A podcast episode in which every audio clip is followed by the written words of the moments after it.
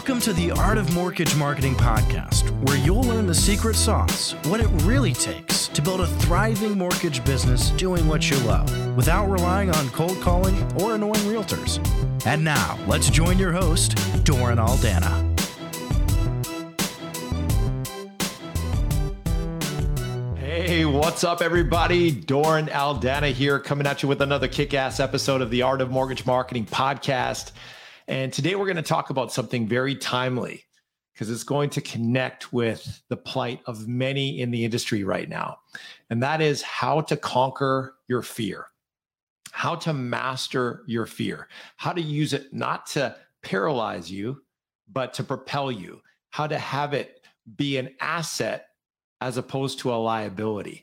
So, we're going to get into it today. It's certainly going to be a very applicable and timely conversation, as I just mentioned, simply because, of course, right now, there's so much going on in the market, right? So, the first question, of course, begging to be asked is why is conquering your fear so important? Well, first and foremost, Obviously, right now, the current market shift has a lot of loan officers, mortgage brokers, and mortgage bankers in freakout mode, to say the least, right? That's the understatement of the year.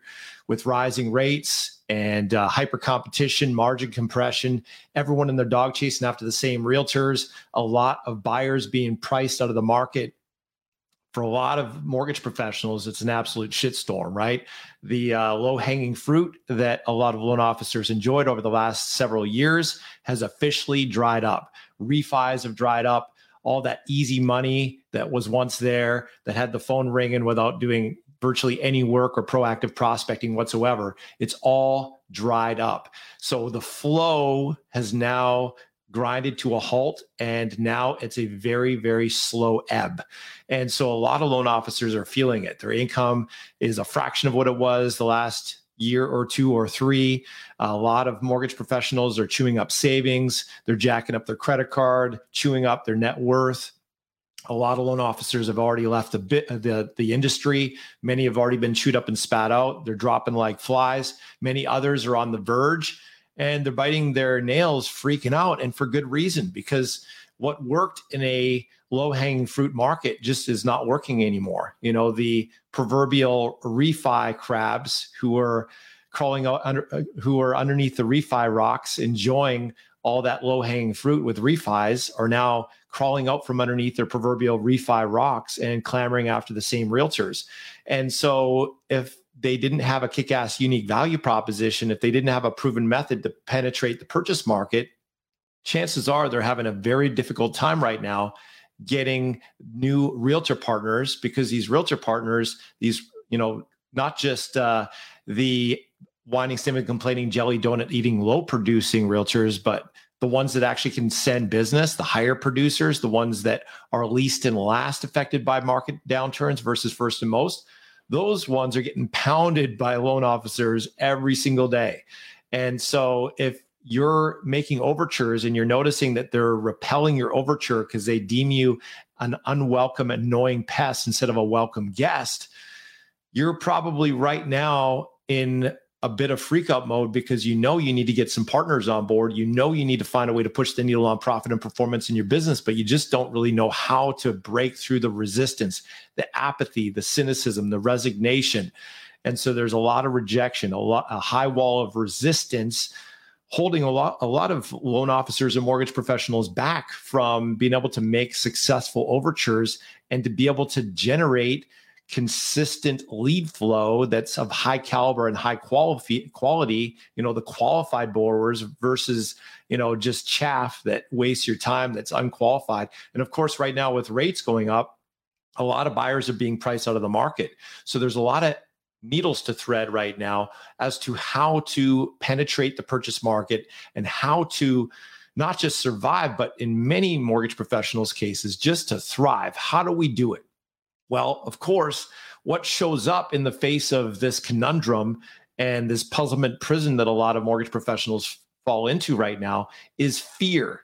It's a very natural human response to feel that fear because they just don't know what they're going to do and how they're going to reverse the tide as the savings continue to get chewed up as the pipeline continues to dwindle, as the income continues to dry up, and the bills keep coming in, right? There's a lifestyle that a lot of mortgage professionals have become accustomed to, eating all that low hanging fruit, being fat, lazy, and happy. Maybe not lazy because many of you were swept off your feet with loans, but it was lazy from a standpoint of being proactive with prospecting, proactive with, you know, actual systems and tools and campaigns and methods that proactively bring in business consistently in the purchase market, not just in the refi market, but the purchase market. And if you didn't have a system in place to do that, that's when you're hitting the ground hard as rates go up, refis dry up, and you're in scramble mode trying to recoup that lost revenue. But truth be told, anytime that we step out of our comfort zone, whether it be asking a girl out for a date, proposing, whether it be getting on stage for an audition if you're an actor uh, and you've never done that play before, you've never, never done that act before, whether it be picking up the phone to make a prospecting call, whether it be doing something we've never done before, making a bold, intelligent, strategic investment in ourselves. Anytime we step out of our comfort zone and go after something big and audacious in our life, we tend to hit what's called the fear barrier.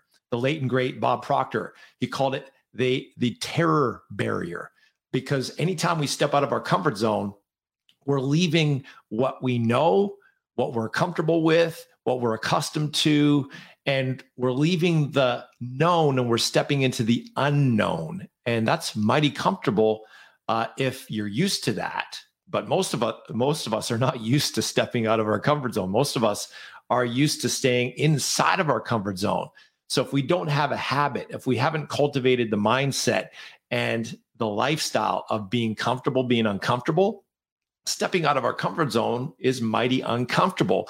And that causes us to bristle in fear. We contract and we put our tail between our legs and we tend to go back and retreat back into our comfort zone. And that's why most people stay at the same level of income for years and years and years. That's why most people have a very difficult time consistently growing their income because in order to grow, we have to stay out of our comfort zone. And the definition of the opposite, the antithesis of growth is stagnation. And stagnation is basically a rut with the two ends. It's basically a grave with the two ends knocked out. You know, that's rut prison, living in a prison of doing the same old thing, getting the same old results. And so a lot of mortgage professionals have hit that point of diminishing return as of late with what has been working for them for many, many years in a refi market. And now it's shifted to this purchase market and they're being pushed out of their comfort zone. And that causes, as human beings, we tend to feel fear when we step out of our comfort zone.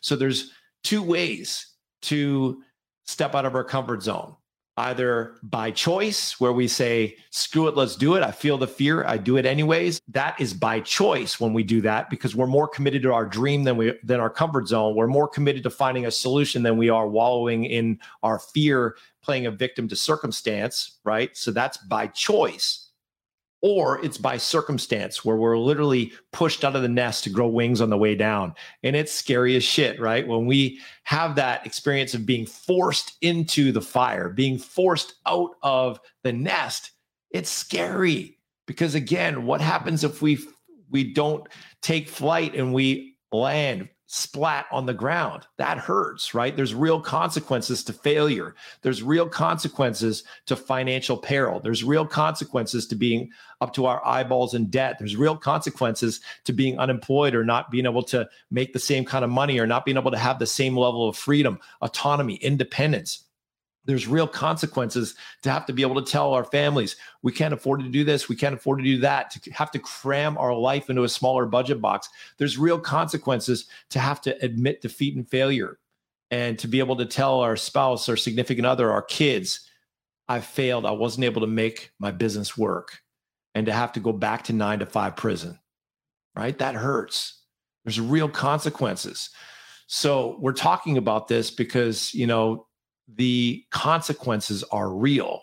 And I want to equip you guys to be able to tip the scales of fortune in your favor so that in spite of the market, in spite of these challenges, in spite of the shitstorm you might be facing right now, that you can rise up in the face of it and win, that you can turn this adversity into opportunity, that you can take this quote unquote setback and turn it into a set up.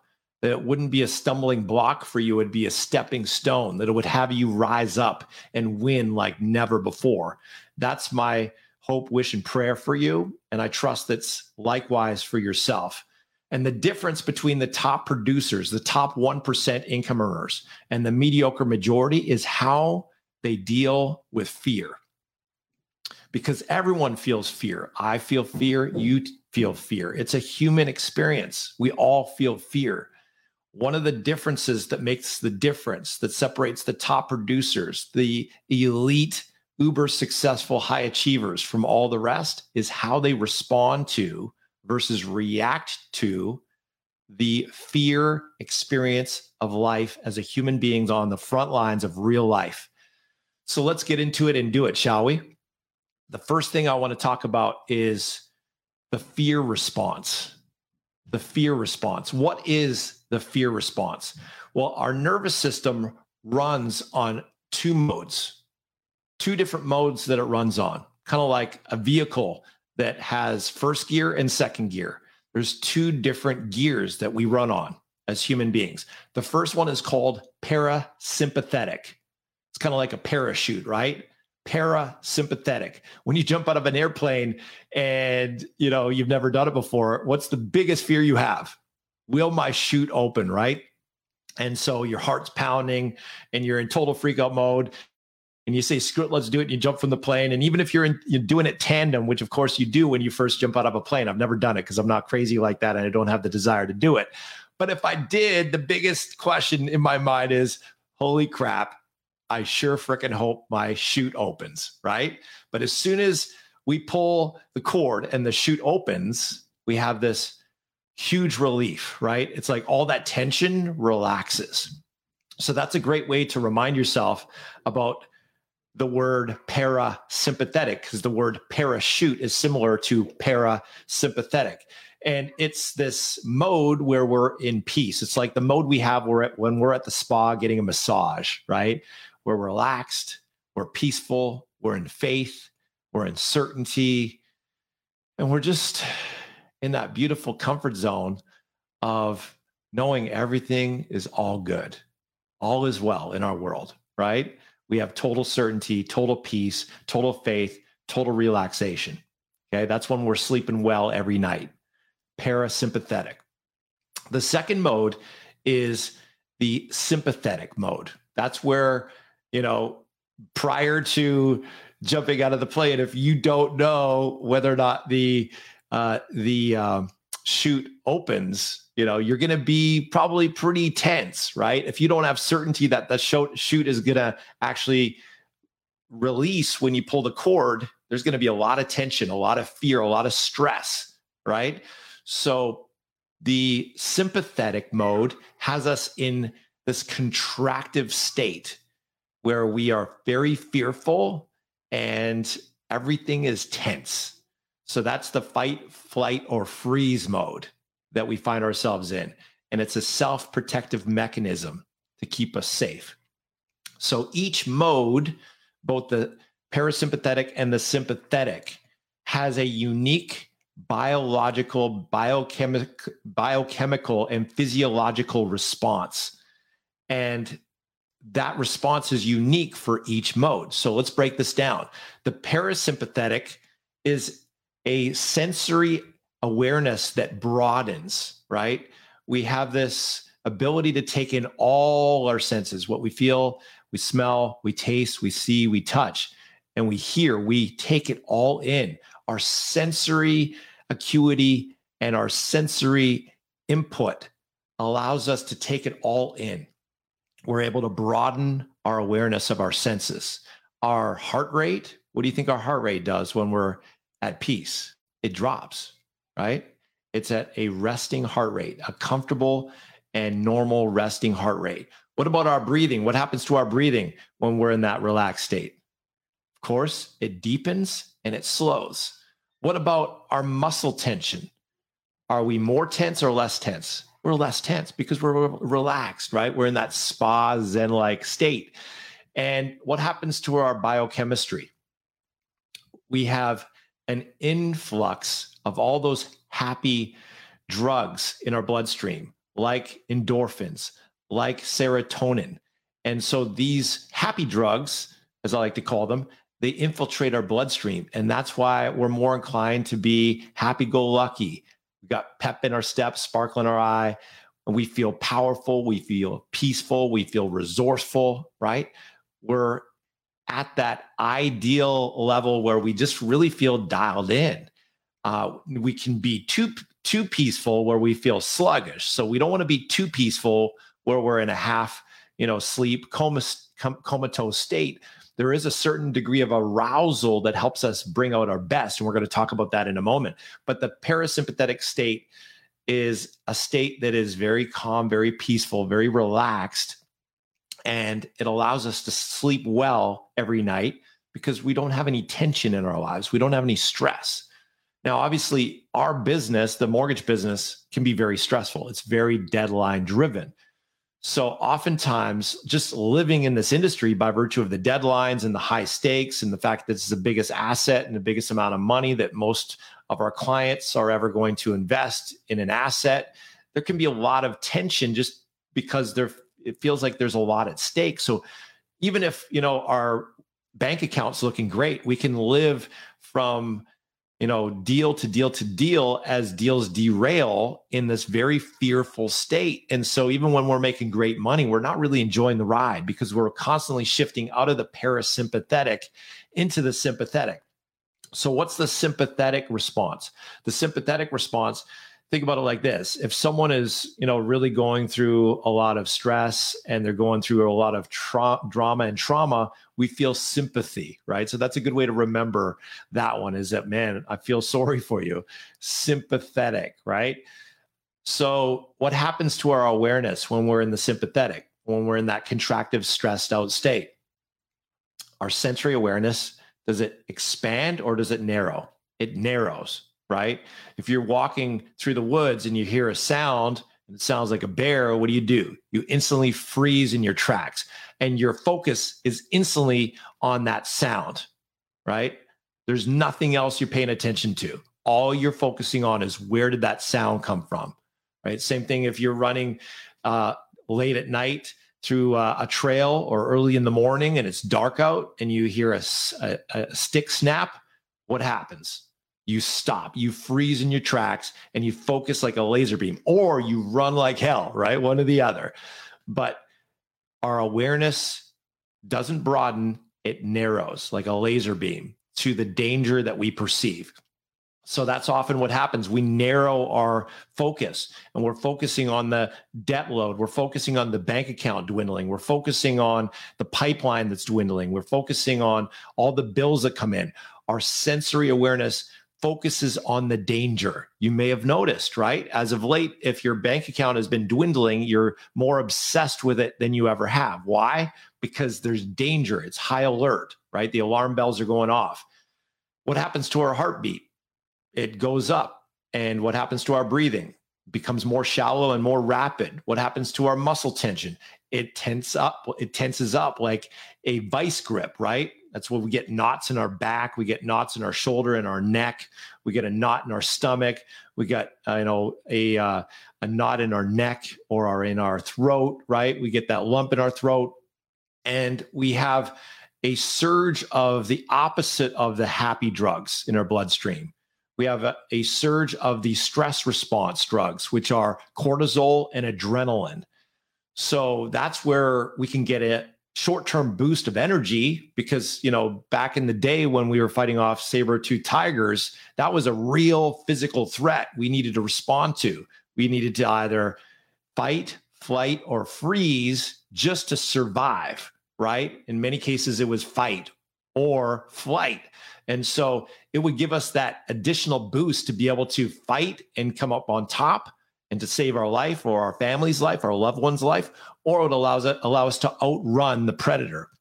And so while that helps us to survive a real physical threat, The problem is now we're not fighting saber tooth tigers. Now we're fighting saber tooth tigers in our own head, in our own imagination.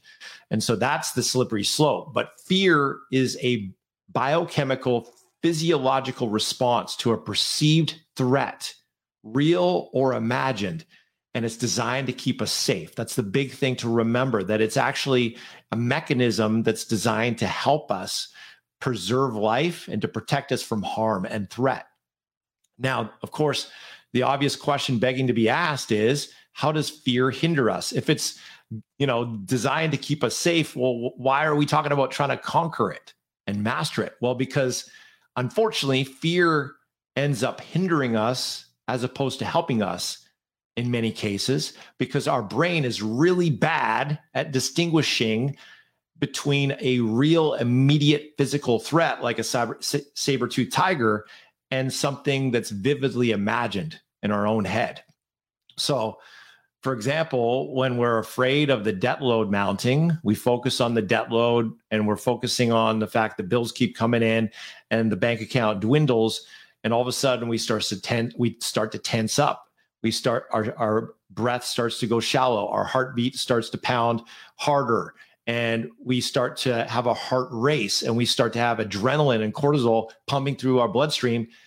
And it's if as if it's getting worse and worse and worse even worse than what it actually is because we're imagining it right? And we're imagining the worst case scenario.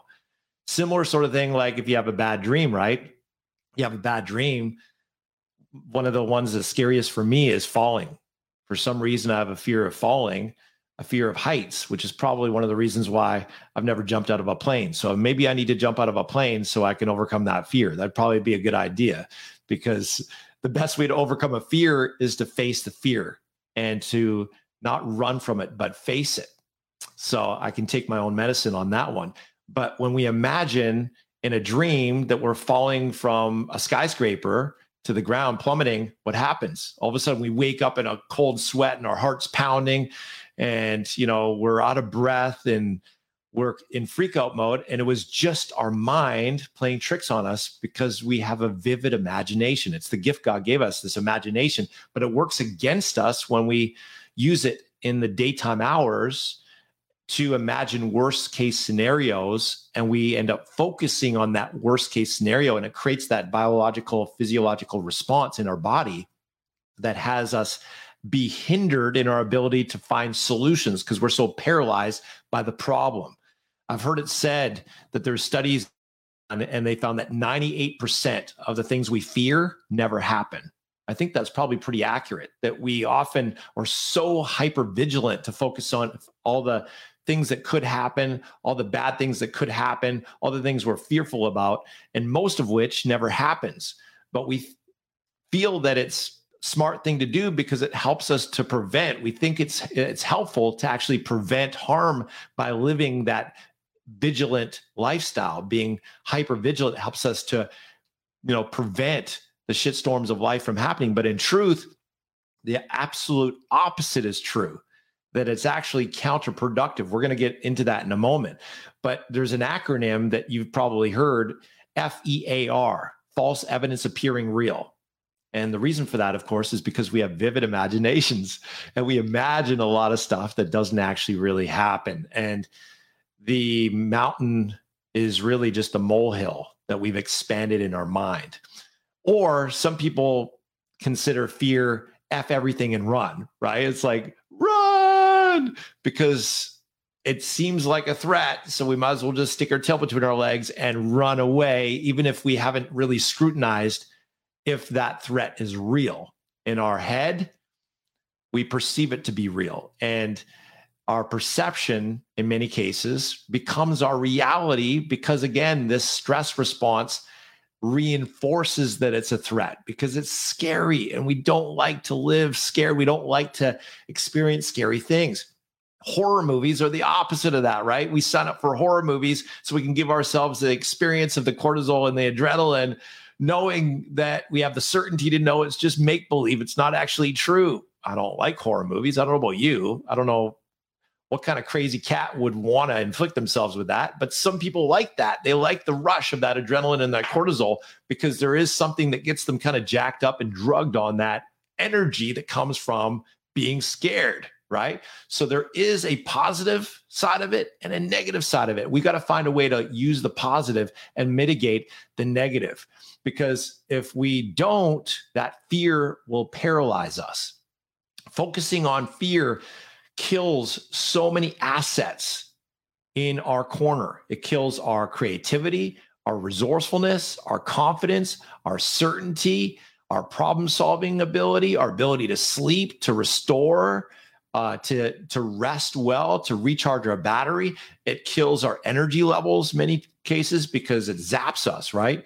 Fear stops us from ste- stepping out of our comfort zone to step into the unknown boldly because we stick our tail between our legs, we lose our mojo, our confidence, our certainty, and we start to half step and pull punches. We start to stutter and we feel inadequate, right?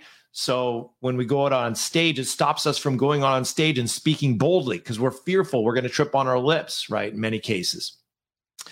Uh, studies show that people fear death more than they do public speaking. So if you translate the logic on that, you're better off in the casket than delivering the eulogy, right? So we fear these things because we're afraid of failure and the emotional consequences of that failure. You know, it stops us from launching that business, from uh, taking that new bold initiative in our business, picking up the phone and calling a realtor, picking up the phone and making that sales call, investing in that course, or in that mentoring program. It stops us because all that requires some degree of risk that has us stepping out of our comfort zone. We hit the terror barrier. And if we are more concerned about coddling our comfort zone than uh, we are conquering that new ground and taking new ground in our life and our business, we will buckle like cheap lawn furniture and shrink back into our comfort zone. And so that's what fear stops us. People literally go to their grave with books they never wrote, with dreams they never attained, with businesses that they never launched, with all kinds of talent and ability they never unlocked and unleashed because fear stopped them. They were stuck in a prison of fear. My goal for you, friends, is that that would not be you. And that's a big reason why I'm doing this podcast today. So, stress, worry, fear, weakens the immune system. You see, studies show that cultivating fearful, negative emotions actually increases the odds that we attract the very thing we're fearful about. If we're fearful and we live in fear, and that becomes our way of being and our emotional home, it actually deteriorates our immune system. It causes us to get sick, it causes us to have dis-ease. Dis-ease in our body creates dis-ease that's why they say stress is a silent killer because it's the undergirded energy that makes us have a proclivity and a propensity to sickness and disease because it weakens our immune system. When we're in stress, when we're in freakout mode, it increases the odds of financial strife, relational strife, and even adrenal fatigue is a real thing when we're living perpetually in this adrenal response with cortisol and adrenaline pumping through our veins it causes our body to deteriorate and it actually causes an autoimmune response that causes the body to destroy itself. So, stress is a real killer.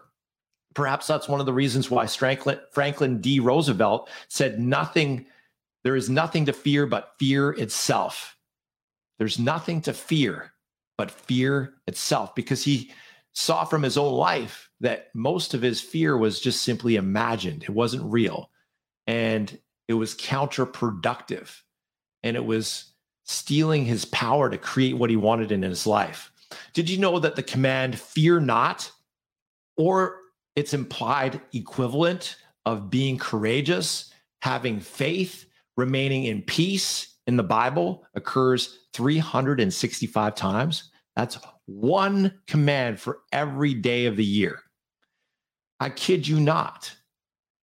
365 times the Bible gives a command to either have faith, to be courageous, to be remain in peace, or to fear not. You see, God wants us to live by faith, not by fear, because he understands that if we live by fear, we're never going to take the promised land. It's like when he led the Israelites out of bondage in Israel, or rather in Egypt, and led him by a pillar of smoke, led them rather by a pillar of smoke to the promised land. There was all kinds of scary things they had to overcome. They had to figure out how they're going to eat. They, had, they ate by manna and all kinds of miraculous provision by God. Then, when they got to the edge of the promised land, they faced the giants. They faced the high walls of the occupiers of that land. And there was scouts sent out. And all but two of those scouts said it's too scary. The walls are too high. The giants are too powerful and too big. We're going to die trying to take this land. And so they let fear stop them. And they remained in the wilderness for 40 years. Those naysayers and those fearful people that allowed their fear to stop them, they died in the wilderness. They never had their dream of entering the promised land, the land flowing with milk and honey that God promised them. They never stepped into that dream and stepped into the manifest provision of God in that dream because fear stopped them. It wasn't until the next generation that was raised up.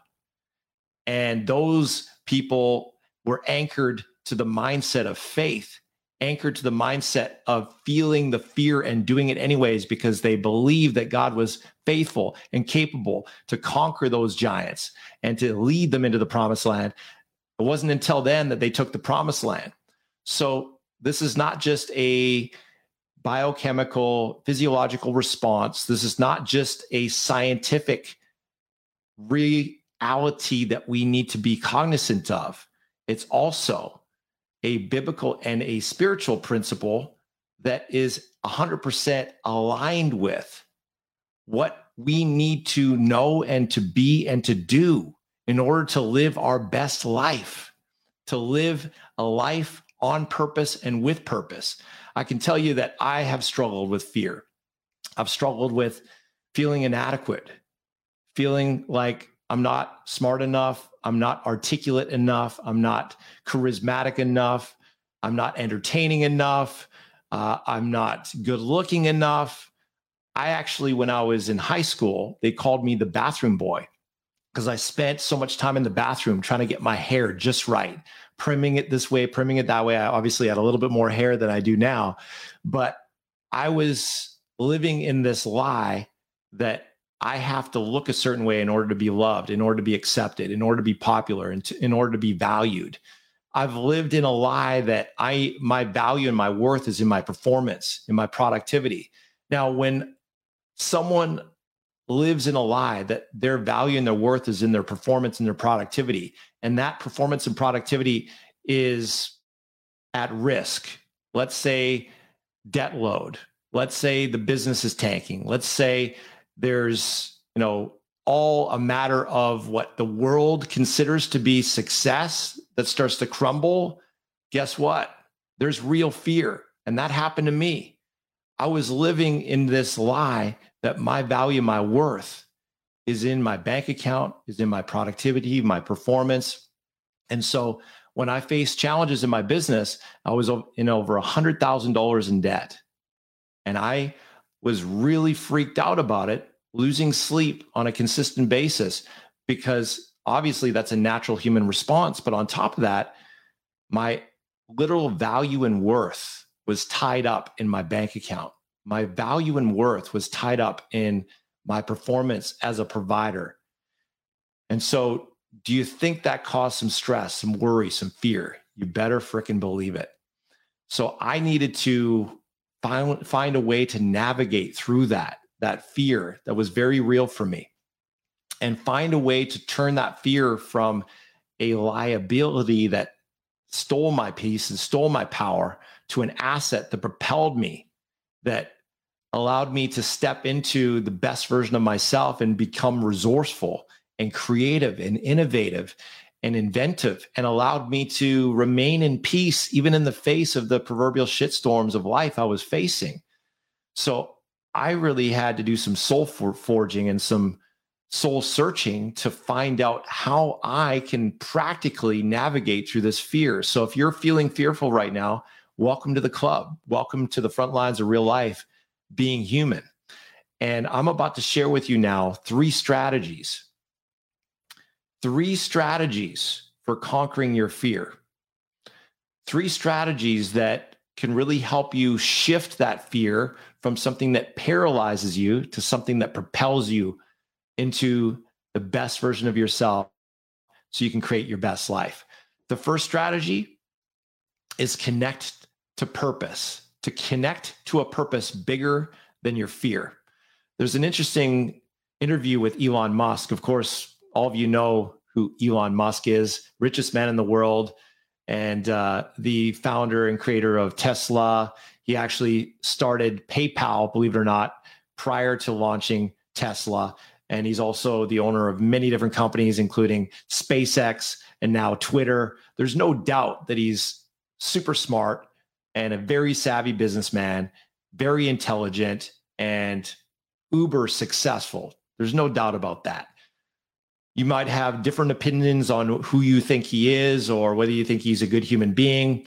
I'm not going to discuss that. That's really not the point of me bringing him up but there was an interview done after a successful launch of a mission taking a rocket into orbit with SpaceX, which seemed impossible because they were trying to get it to get into orbit and then land back with the same rocket. It would it, it literally had never been done before where they took the same rocket and instead of it just being expelled and having to rebuild a new rocket, that rocket was reusable where they can actually have it land back on Earth and it was a big success. And of course, he's done lots of missions uh, with multiple astronauts and uh, civilians in those rockets ever since, and done the seemingly impossible. And many other billionaires have followed suit: Richard Branson and uh, and Bezos.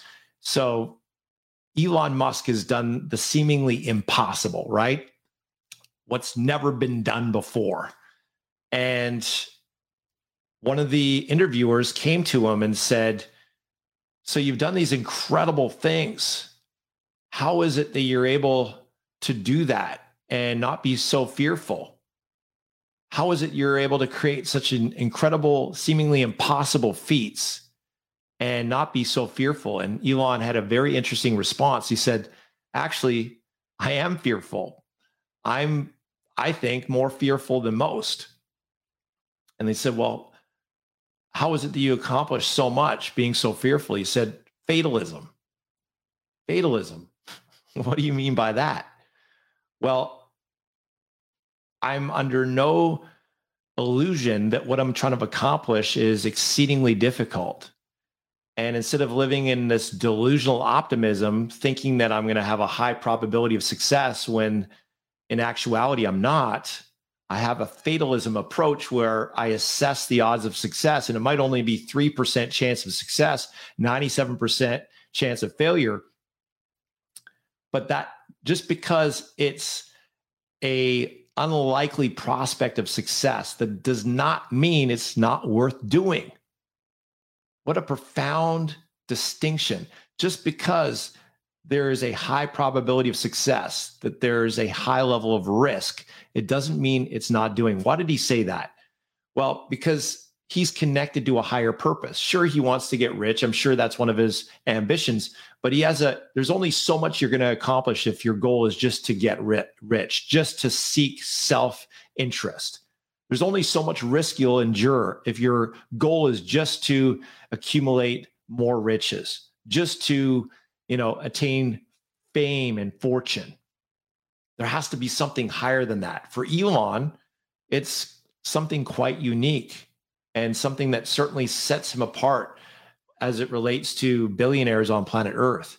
You see, his purpose is to do not only something great in the world, but to serve a higher purpose for humanity. You may not agree with it, but this is his heart connection to purpose that has him take on such extraordinary risk and still do it in spite of the fear and the very high odds of failure.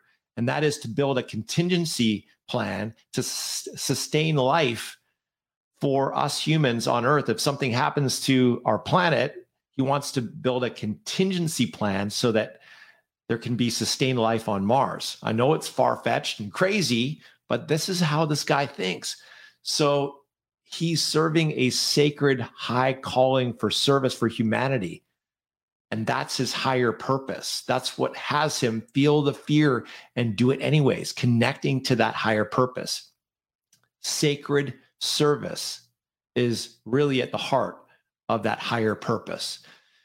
Another example, you've heard stories of you know people who go into car get into car accidents and the mother that's like 97 pounds and you know is very weak on a normal day all of a sudden her child is locked in the car and she needs to break into the car or lift the car up in order to keep her child alive to rescue your child and you hear these incredible stories of the mother that pries open the door with her own hands or lifts the vehicle up to rescue her child, to do the impossible, to be superhuman with strength. Why? Connected to purpose, to rescue a loved one, a purpose higher than just self preservation. Another example, if we look at some of the great human beings that have walked this earth that we remember to this day, like Martin Luther King, Nelson Mandela, Gandhi, etc. What makes them so unique? They all had a higher purpose, bigger than their fears, bigger than their desire for self preservation, in spite of death threats, in spite of harm to themselves. And ultimately, you know, Nelson Mandela, 27 years in prison. You know, Martin Luther King, he died for his cause. So there's the sacred service that housed these extraordinary human beings doing extraordinary things, not because they're extraordinary, but because they're tapped into an extraordinary purpose that's bigger than themselves. That's what makes them extraordinary. They're human just like us. They feel fear just like us. They see and perceive risk just like us. They feel the discomfort of stepping out of their comfort zone just like us. They feel that terror barrier experience just like us. The difference is they have a call, a mission, a purpose that's so big, it has them feel the fear and do it anyways. So shift your focus from yourself to serving and loving others. If you're having a hard time picking up the phone to reach out to realtors, connect a purpose to serve a fellow soul who needs your help, to be light in the darkness. Don't focus on yourself. That's going to limit you. Focus on the light that you can be in the darkness for someone else, to make a difference, an impact for someone else. When you do that, it allows you to rise above your inclination, your proclivity to self preservation, and allows you to step into that divine power to serve someone else and to step into the best version of yourself, the superhero version of yourself, to feel the fear and to do it anyways that's really what a superhero is, right? A superhero, like if we look at, uh, you know, the great superhero character of Superman, Superman, what's unique about Superman is that he has a kryptonite. He has something that makes him weak. He has something that makes him contract, that causes him to be a weakling. We have the same experience right? When we're focusing on fear, we feel weak, we feel castrated, we feel inadequate, we feel scared, we just want to turtle, right? We want to just go in the corner and curl up in the fetal position and feel sorry for ourselves, right? That's like us, the kryptonite. What has Superman stepped in, step into his power? Staying away from that kryptonite. And for us, it's that fear, the fear of self preservation, the fear of self harm, the fear of what's the worst case scenario, and staying stuck in that vision for our life versus who can we help? Who can we serve? What difference can we make? What is the higher purpose that makes the risk worthwhile? Let's talk about the second strategy for overcoming and mastering our fear. Second strategy is define the nightmare. I know that sounds crazy, right? How is that supposed to help me with my fear, Doran? How is defining the nightmare and focusing on the nightmare really going to help me, Doran? Well, I'm glad you asked. You see, people cope with their fear with busyness, you know, pushing paper around, dealing with minutia. So when they feel the fear, They focus on the minutia to cope with the fear. And it takes their their mind off the bank account. It takes their mind off the debt load. It takes their mind off the things that they're worried about. Or another coping mechanism is they just decide, you know, I just don't care anymore. They kind of give up. They slip into apathy. Or they shift into delusional optimism. That's that's my inclination because I'm a high I on the disc profile. High eyes are classic for this, right? Where we're heading east looking for the sunset, whistling in the wind. And, you know, it doesn't matter how optimistic you are. If you're heading east looking for the sunset, we got a freaking problem, right? But delusional optimism is a real thing because we we even though what we've been doing hasn't worked, even though all the different things we've tried haven't worked, we kind of stay stuck in this whole prison of saying, you know, if I just keep trying, it's going to work. And there's truth to that. That's what keeps us being resilient. I've never heard of a successful pessimist. So we need to be optimistic to be successful as entrepreneurs, as 100% commission professionals. We need to be optimistic, but being delusionally optimistic has us going to the gunfight with a butter knife, has us heading east looking for the sunset. That doesn't help much, right? So we need to have accurate thinking just being optimistic alone is not enough. We need to bring accurate thinking to the table. And that's really the principle behind this is just asking the question, what's the worst case scenario that could happen here? If you're concerned about going back to 9 to 5 prison, one of the ways to diminish the fear is just to really get clarity on and shine the light of truth on and fine detail, minute detail what's the consequence of getting chewed up and spat out? What's the ultimate consequence of losing your freedom, losing your autonomy, losing your independence? You know, admitting defeat and failure, humiliation and embarrassment, having to face the family and tell tell the family I couldn't make it work. Whatever it is, getting clarity on that. Believe it or not, that actually puts rocket fuel in your rocket to be even more determined to succeed, not less, by facing the eye of the tiger here on Planet Prosper at mortgagemarketingcoach.com, we have a saying that says, we can't change our reality till we face our reality. Because if we're living in delusional optimism, we're going to continue to sugarcoat the problem instead of facing the eye of the tiger and getting real with the real consequence of the consequence of the problem now and the consequence of the problem persisting in the future. And if we sugarcoat it, it actually is giving us a band aid when we need surgery. It's actually counterproductive. So, what's the worst case scenario helps us to really face the eye of the tiger and get real. Another key part of this is really getting clarity on what not only what's the worst case scenario, but what's the contingency plan that was to happen. I'd have to go get another job. I'd have to go get a second job. I'd have to work two jobs at the same time, straddling two horses. I'd have to work more hours. But at the end of the day, are you going to die? No. Are you going to have to go through some short term pain or maybe even some long term pain or inconvenience? Chances are, absolutely, if that were the case. But it allows you to get clarity on hey, I'm not going to die. I'm still going to be able to feed the family. You know, yes, it's going to suck. And we don't want to diminish the suck. Yes, it's going to suck. Yes, it's not ideal, but I'm still going to be breathing. I'm still going to be kicking. I'm still going to be able to put food on the table to some degree. I'm not going to be homeless, right? And so that allows the fear to diminish because fear loves to breed in a vacuum of darkness. It loves to breed in the closet. The more you can shine the light of truth on the situation, the more it allows the power of fear to diminish because fear is the only thing that gets smaller the closer you move towards it. Right? Like when I'm afraid of public speaking, because it's a big crowd or because it's something I've never done before or uh, I really want to do a great job and I'm afraid of what if I screw it up. You know, one of the things that helps me is to think, okay, well, connect to purpose again. Who I'm there to help. If I can just help one person, it's worth it. Right? What's the worst case scenario? I trip on my lips. You know, people think I'm a dumbass and, you know, they're going to forget about it and life is going to go on and so if I can get connected to worst case scenario, then it's like, okay, that's manageable. You know, I'll live through that. It's not like they're going to put me through a, a, a, some uh, death sentence consequence for tripping on my lips or messing up. Right. So it helps to get clarity on worst case scenario, not just in your head, but in your heart.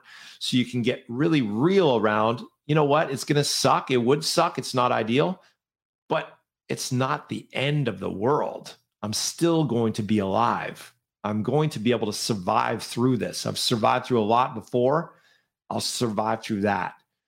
So that's kind of a little bit going with the Elon Musk of fatalism from the standpoint of, hey, like, you know, there is a high chance of failure here, but worst case scenario, will I be able to survive that failure? Yeah, I can survive through that failure.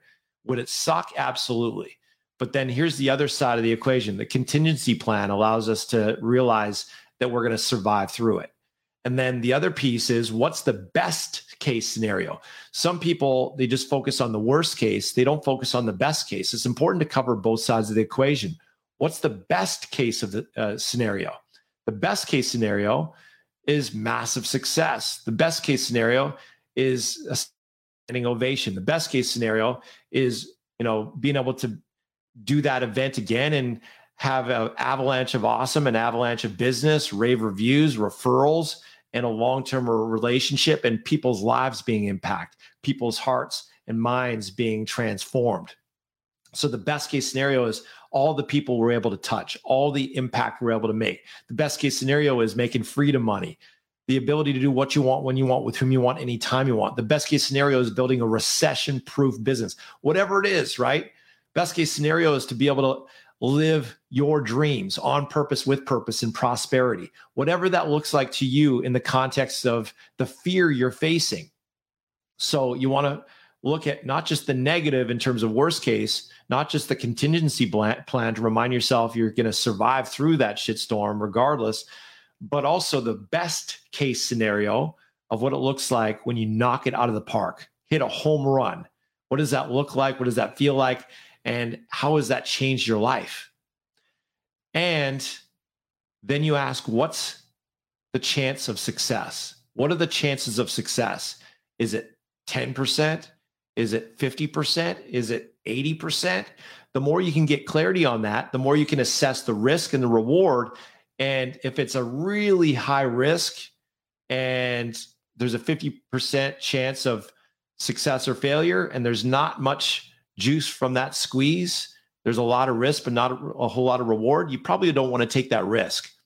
But if there's a moderate amount of risk or a relatively high amount of risk, 50% chance of success or failure, but there's a massive upside, that might be something worth taking. That's a bet you might want to take, right? So assess the worst case and then connect to the best case. And is the upside worth the risk? So, how does this relate to your situation right now facing this market shift? You might be looking at the chance of you chewing up more savings, the chance of you having to chew up more of your net worth, jacking up the credit card or the line of credit, uh, the chance of having to, you know, deteriorate more of your assets or downsize or having to go back to nine to five prison. And you're looking at you know, making a bold, intelligent, strategic investment in yourself to turn that around.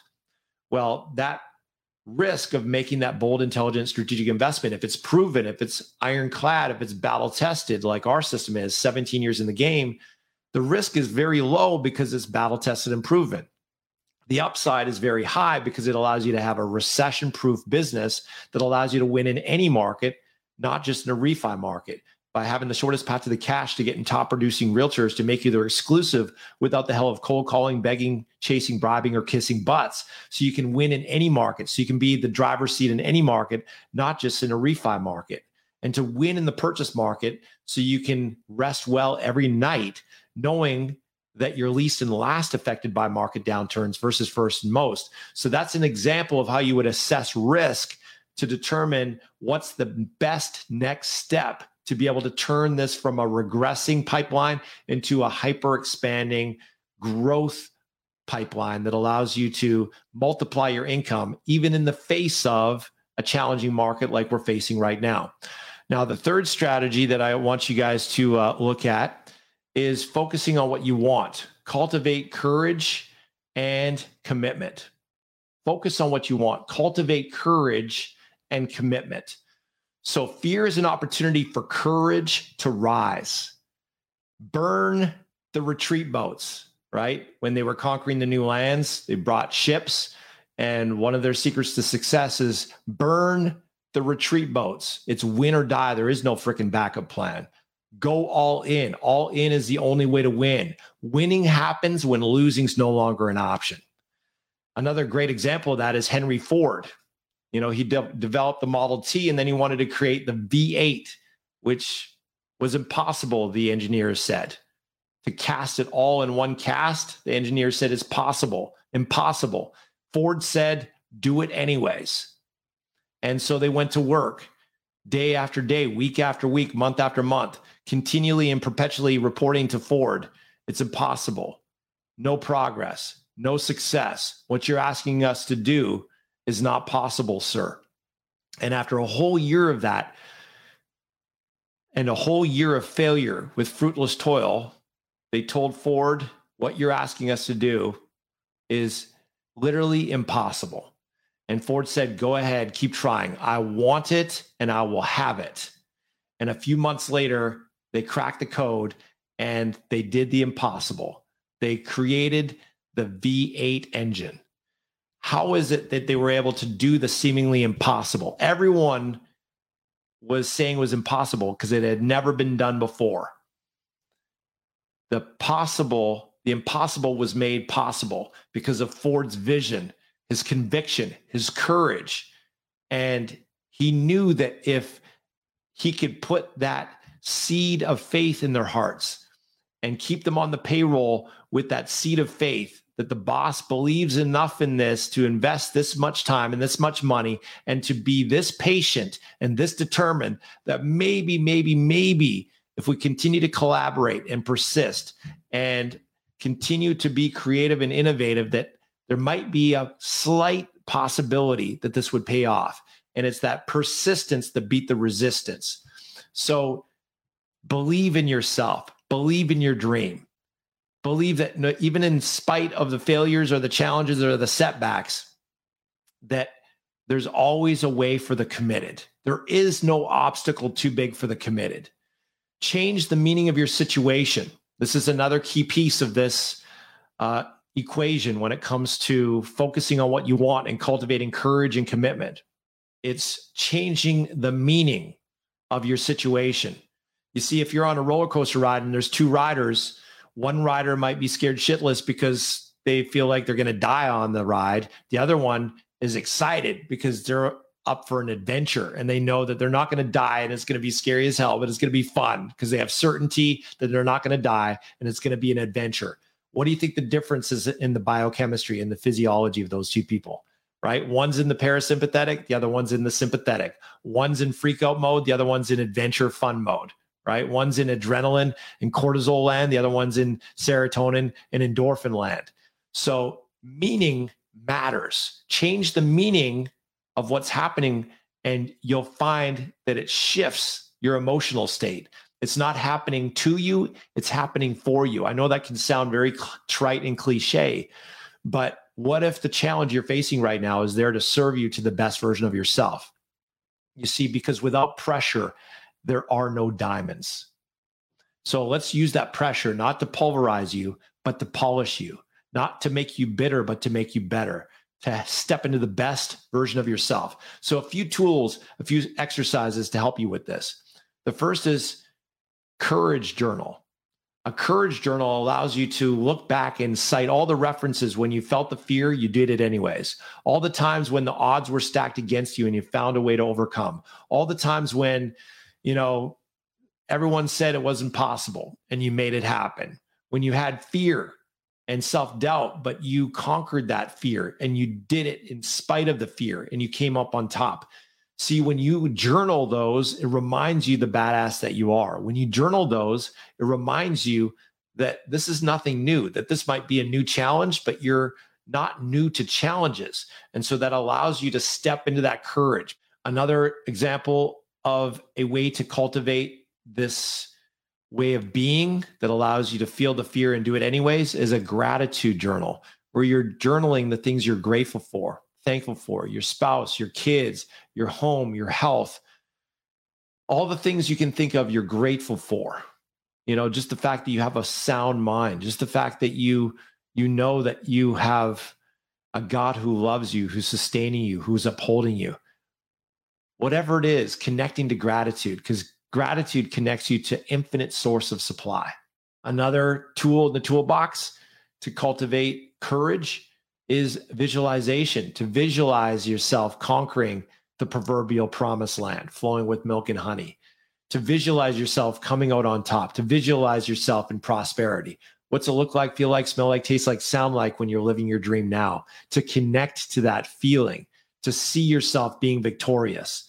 And of course, where your energies go, where your focus goes, your energies flow and results show. So when you focus on victory, you tend to attract more victory just by virtue of the fact that you're more resourceful, more resilient, more persistent, that you have emotional states that allow you to have that pep in your step and the sparkle in your eye that allows you to attract more success.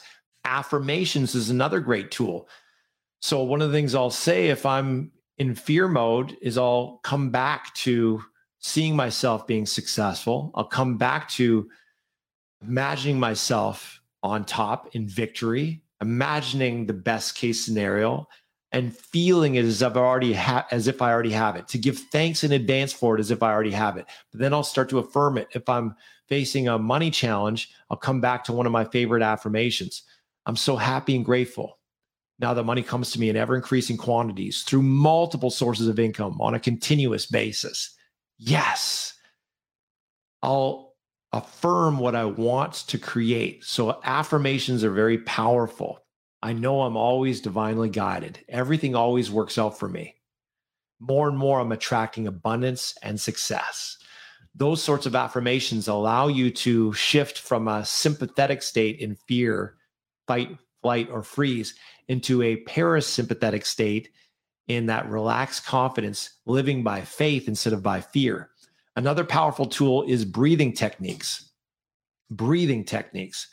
So, breathing techniques really is about coming back to the breath of the parasympathetic. Three deep breaths. Go ahead and do that now. Three deep breaths.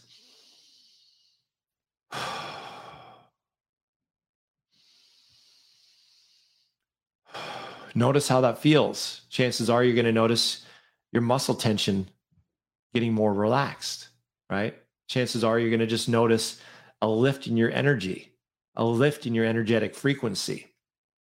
Before I go to bed, oftentimes I'll do a four count and a deep breath out to shift my state.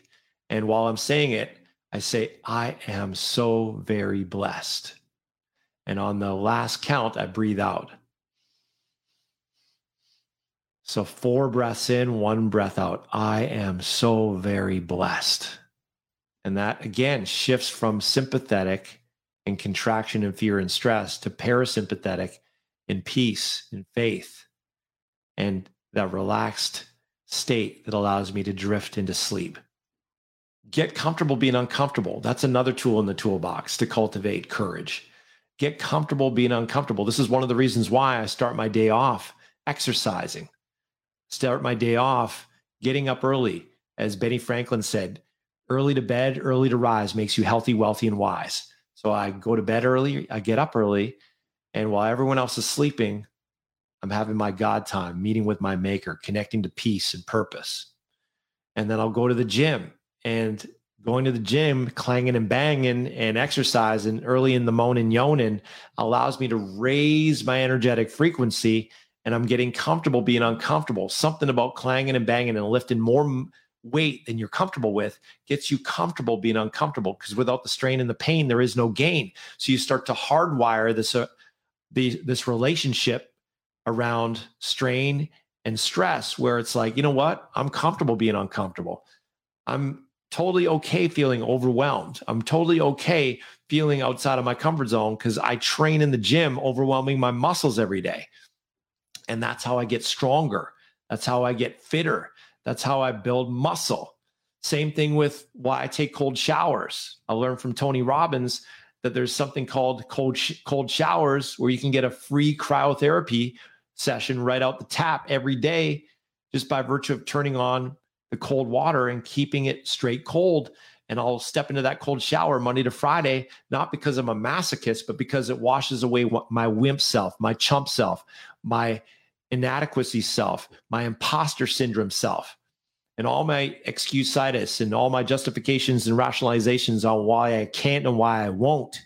And what's galvanized in its place is my champion self. I wash away all the fear, all the doubt, and what remains is my champion self. And the pep in my step, the sparkle in my eye, the energy is incredible. I feel like I can walk through a freaking brick wall. So that cold shower is one of the tools you can cultivate, you can use to get comfortable being uncomfortable. Plan your work, work your plan, and block schedule proactive prospecting. We call it hour of power. So, yes, you need a system to get these realtors hot for what you got. Yes, you need a system. So instead of cold calling and being the unwelcome guest, you can be positioned as the welcome guest. Instead of being the annoying pest, be the welcome guest. Instead of being seen as a loan leech and a mortgage parasite, you become irreplaceable and indispensable. That's why people hire us. That's why loan officers hire us. That's why mortgage professionals hire us is to learn the secret sauce on how to do that because it's not an easy code to crack. But the cool thing is, is that once you have that in place, you can block scheduled time to reach out to these realtors that are already receptive and open to have a conversation with you.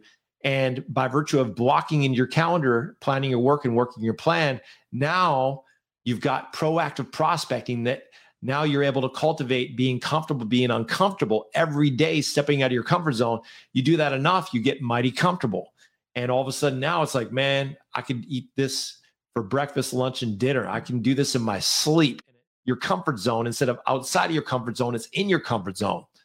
So, all that to be said, that one of the strategic shifts that really makes a massive difference if you're in a place where you're struggling in your business, if you're in a place where your pipeline is dwindling, if you're noticing that these realtors are not giving you the time of day, if you're noticing that fear is really getting the best of you, and you're having a hard time navigating through your fear and you're having a hard time being effective in your marketing and finding a way to penetrate the purchase market powerfully. One of the tools you can use that can powerfully shift you out of fear and into faith, out of uncertainty into certainty, is investing strategically in mentoring, hiring an expert to condense decades into days. So instead of just throwing yogurt at the fan, hoping something sticks, and and hoping it's going to pan out, you can use a recipe. You can model a proven system so you don't have to try and reinvent the wheel. You can actually deploy a plug and play turnkey system that allows you to get winning results without having to try and reinvent the wheel, just kind of winging it. See, for example, if you're wanting to conquer a new mountain and you have to take a treacherous hike through, you know, all kinds of treacherous uh, terrain on that mountain and you've never taken that mountain before, that can be very scary, right? And so your risk is very high, your chance of success is very low. But if you were to hire an expert guide who has gone through that mountain pass thousands of times and helped others do the same, then you can go from uncertainty to certainty, from lack of confidence to total confidence. And the probability of success goes sky high and the risk drops to pretty much nothing. Why? Because you had a mentor, you have a guide to take you by the hand and to help you navigate in these unknown areas. And so that's the power of having a mentor in your corner. The quest here, friends, is to build a rock solid recession proof business that allows you to win in any market. So instead of being in the passenger seat, you can be in the driver's seat. Instead of waiting for the phone to ring, you can make the phone ring. Instead of holding your breath and just hoping and wishing and praying that rates drop, you can be in the power position regardless of market conditions, regardless of rates, regardless of inventory, regardless of the economy. You can prosper in any economy. You can win in any market, not just a refi market. So if you're in a place where you're wanting that kind of help with a success certain plan and you're 100% commission mortgage professional and you're wanting to take your business to the next level and not wait for you know things to finally get back to normal again. Who knows how long that's going to take, right? It could take 12 months, it could take 24 months, it could take 36, only God knows. But if you're sick and tired of being a victim to the market, if you're sick and tired of waiting for the phone to ring versus making the phone ring, if you're sick and tired of being in the passenger seat versus the driver's seat, and you're ready to learn how to win in any market, and you have an 85 basis points or higher compensation plan, and you're on 100% commission, and you want to learn how to you know really flip the script so that realtors need you more than you need them. And flip the script so that you become irreplaceable and indispensable to these top producing realtors so that they work on your terms and they send you all their business all the time and make you their exclusive lender. Then i invite you to book a breakthrough call at mortgagemarketingcoach.com forward slash apply. That's mortgagemarketingcoach.com forward slash apply. We'll have a conversation with either myself or one of my consultants. We'll lift up the hood on your business. We'll look at what's working, what's not working, where you're at now in your business, where you want to take it. And if we can help you create a breakthrough in your business, by all means, we'll show you, show you what that looks like. And if not, frankly, we'll be the first to advise you to pass. But either way, our goal for you is you leave that call with massive value, massive clarity. Chances are we're going to have some fun. Fair enough.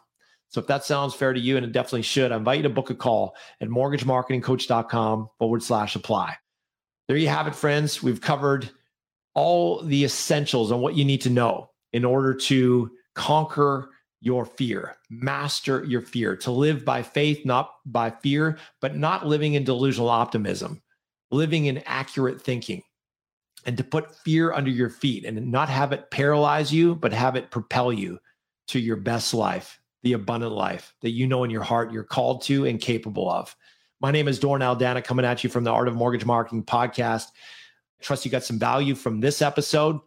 Be blessed and let's get after it, friends. Take massive action, bring massive, positive, and productive, and peaceful, and poised, and confident action and bring that emotion of certainty, knowing you have a winning system with a winning plan. And if you don't have one, book a call at mortgagemarketingcoach.com forward slash apply. Let's see if we can get you that proven plan to help you prosper, not just in this market, but in any market.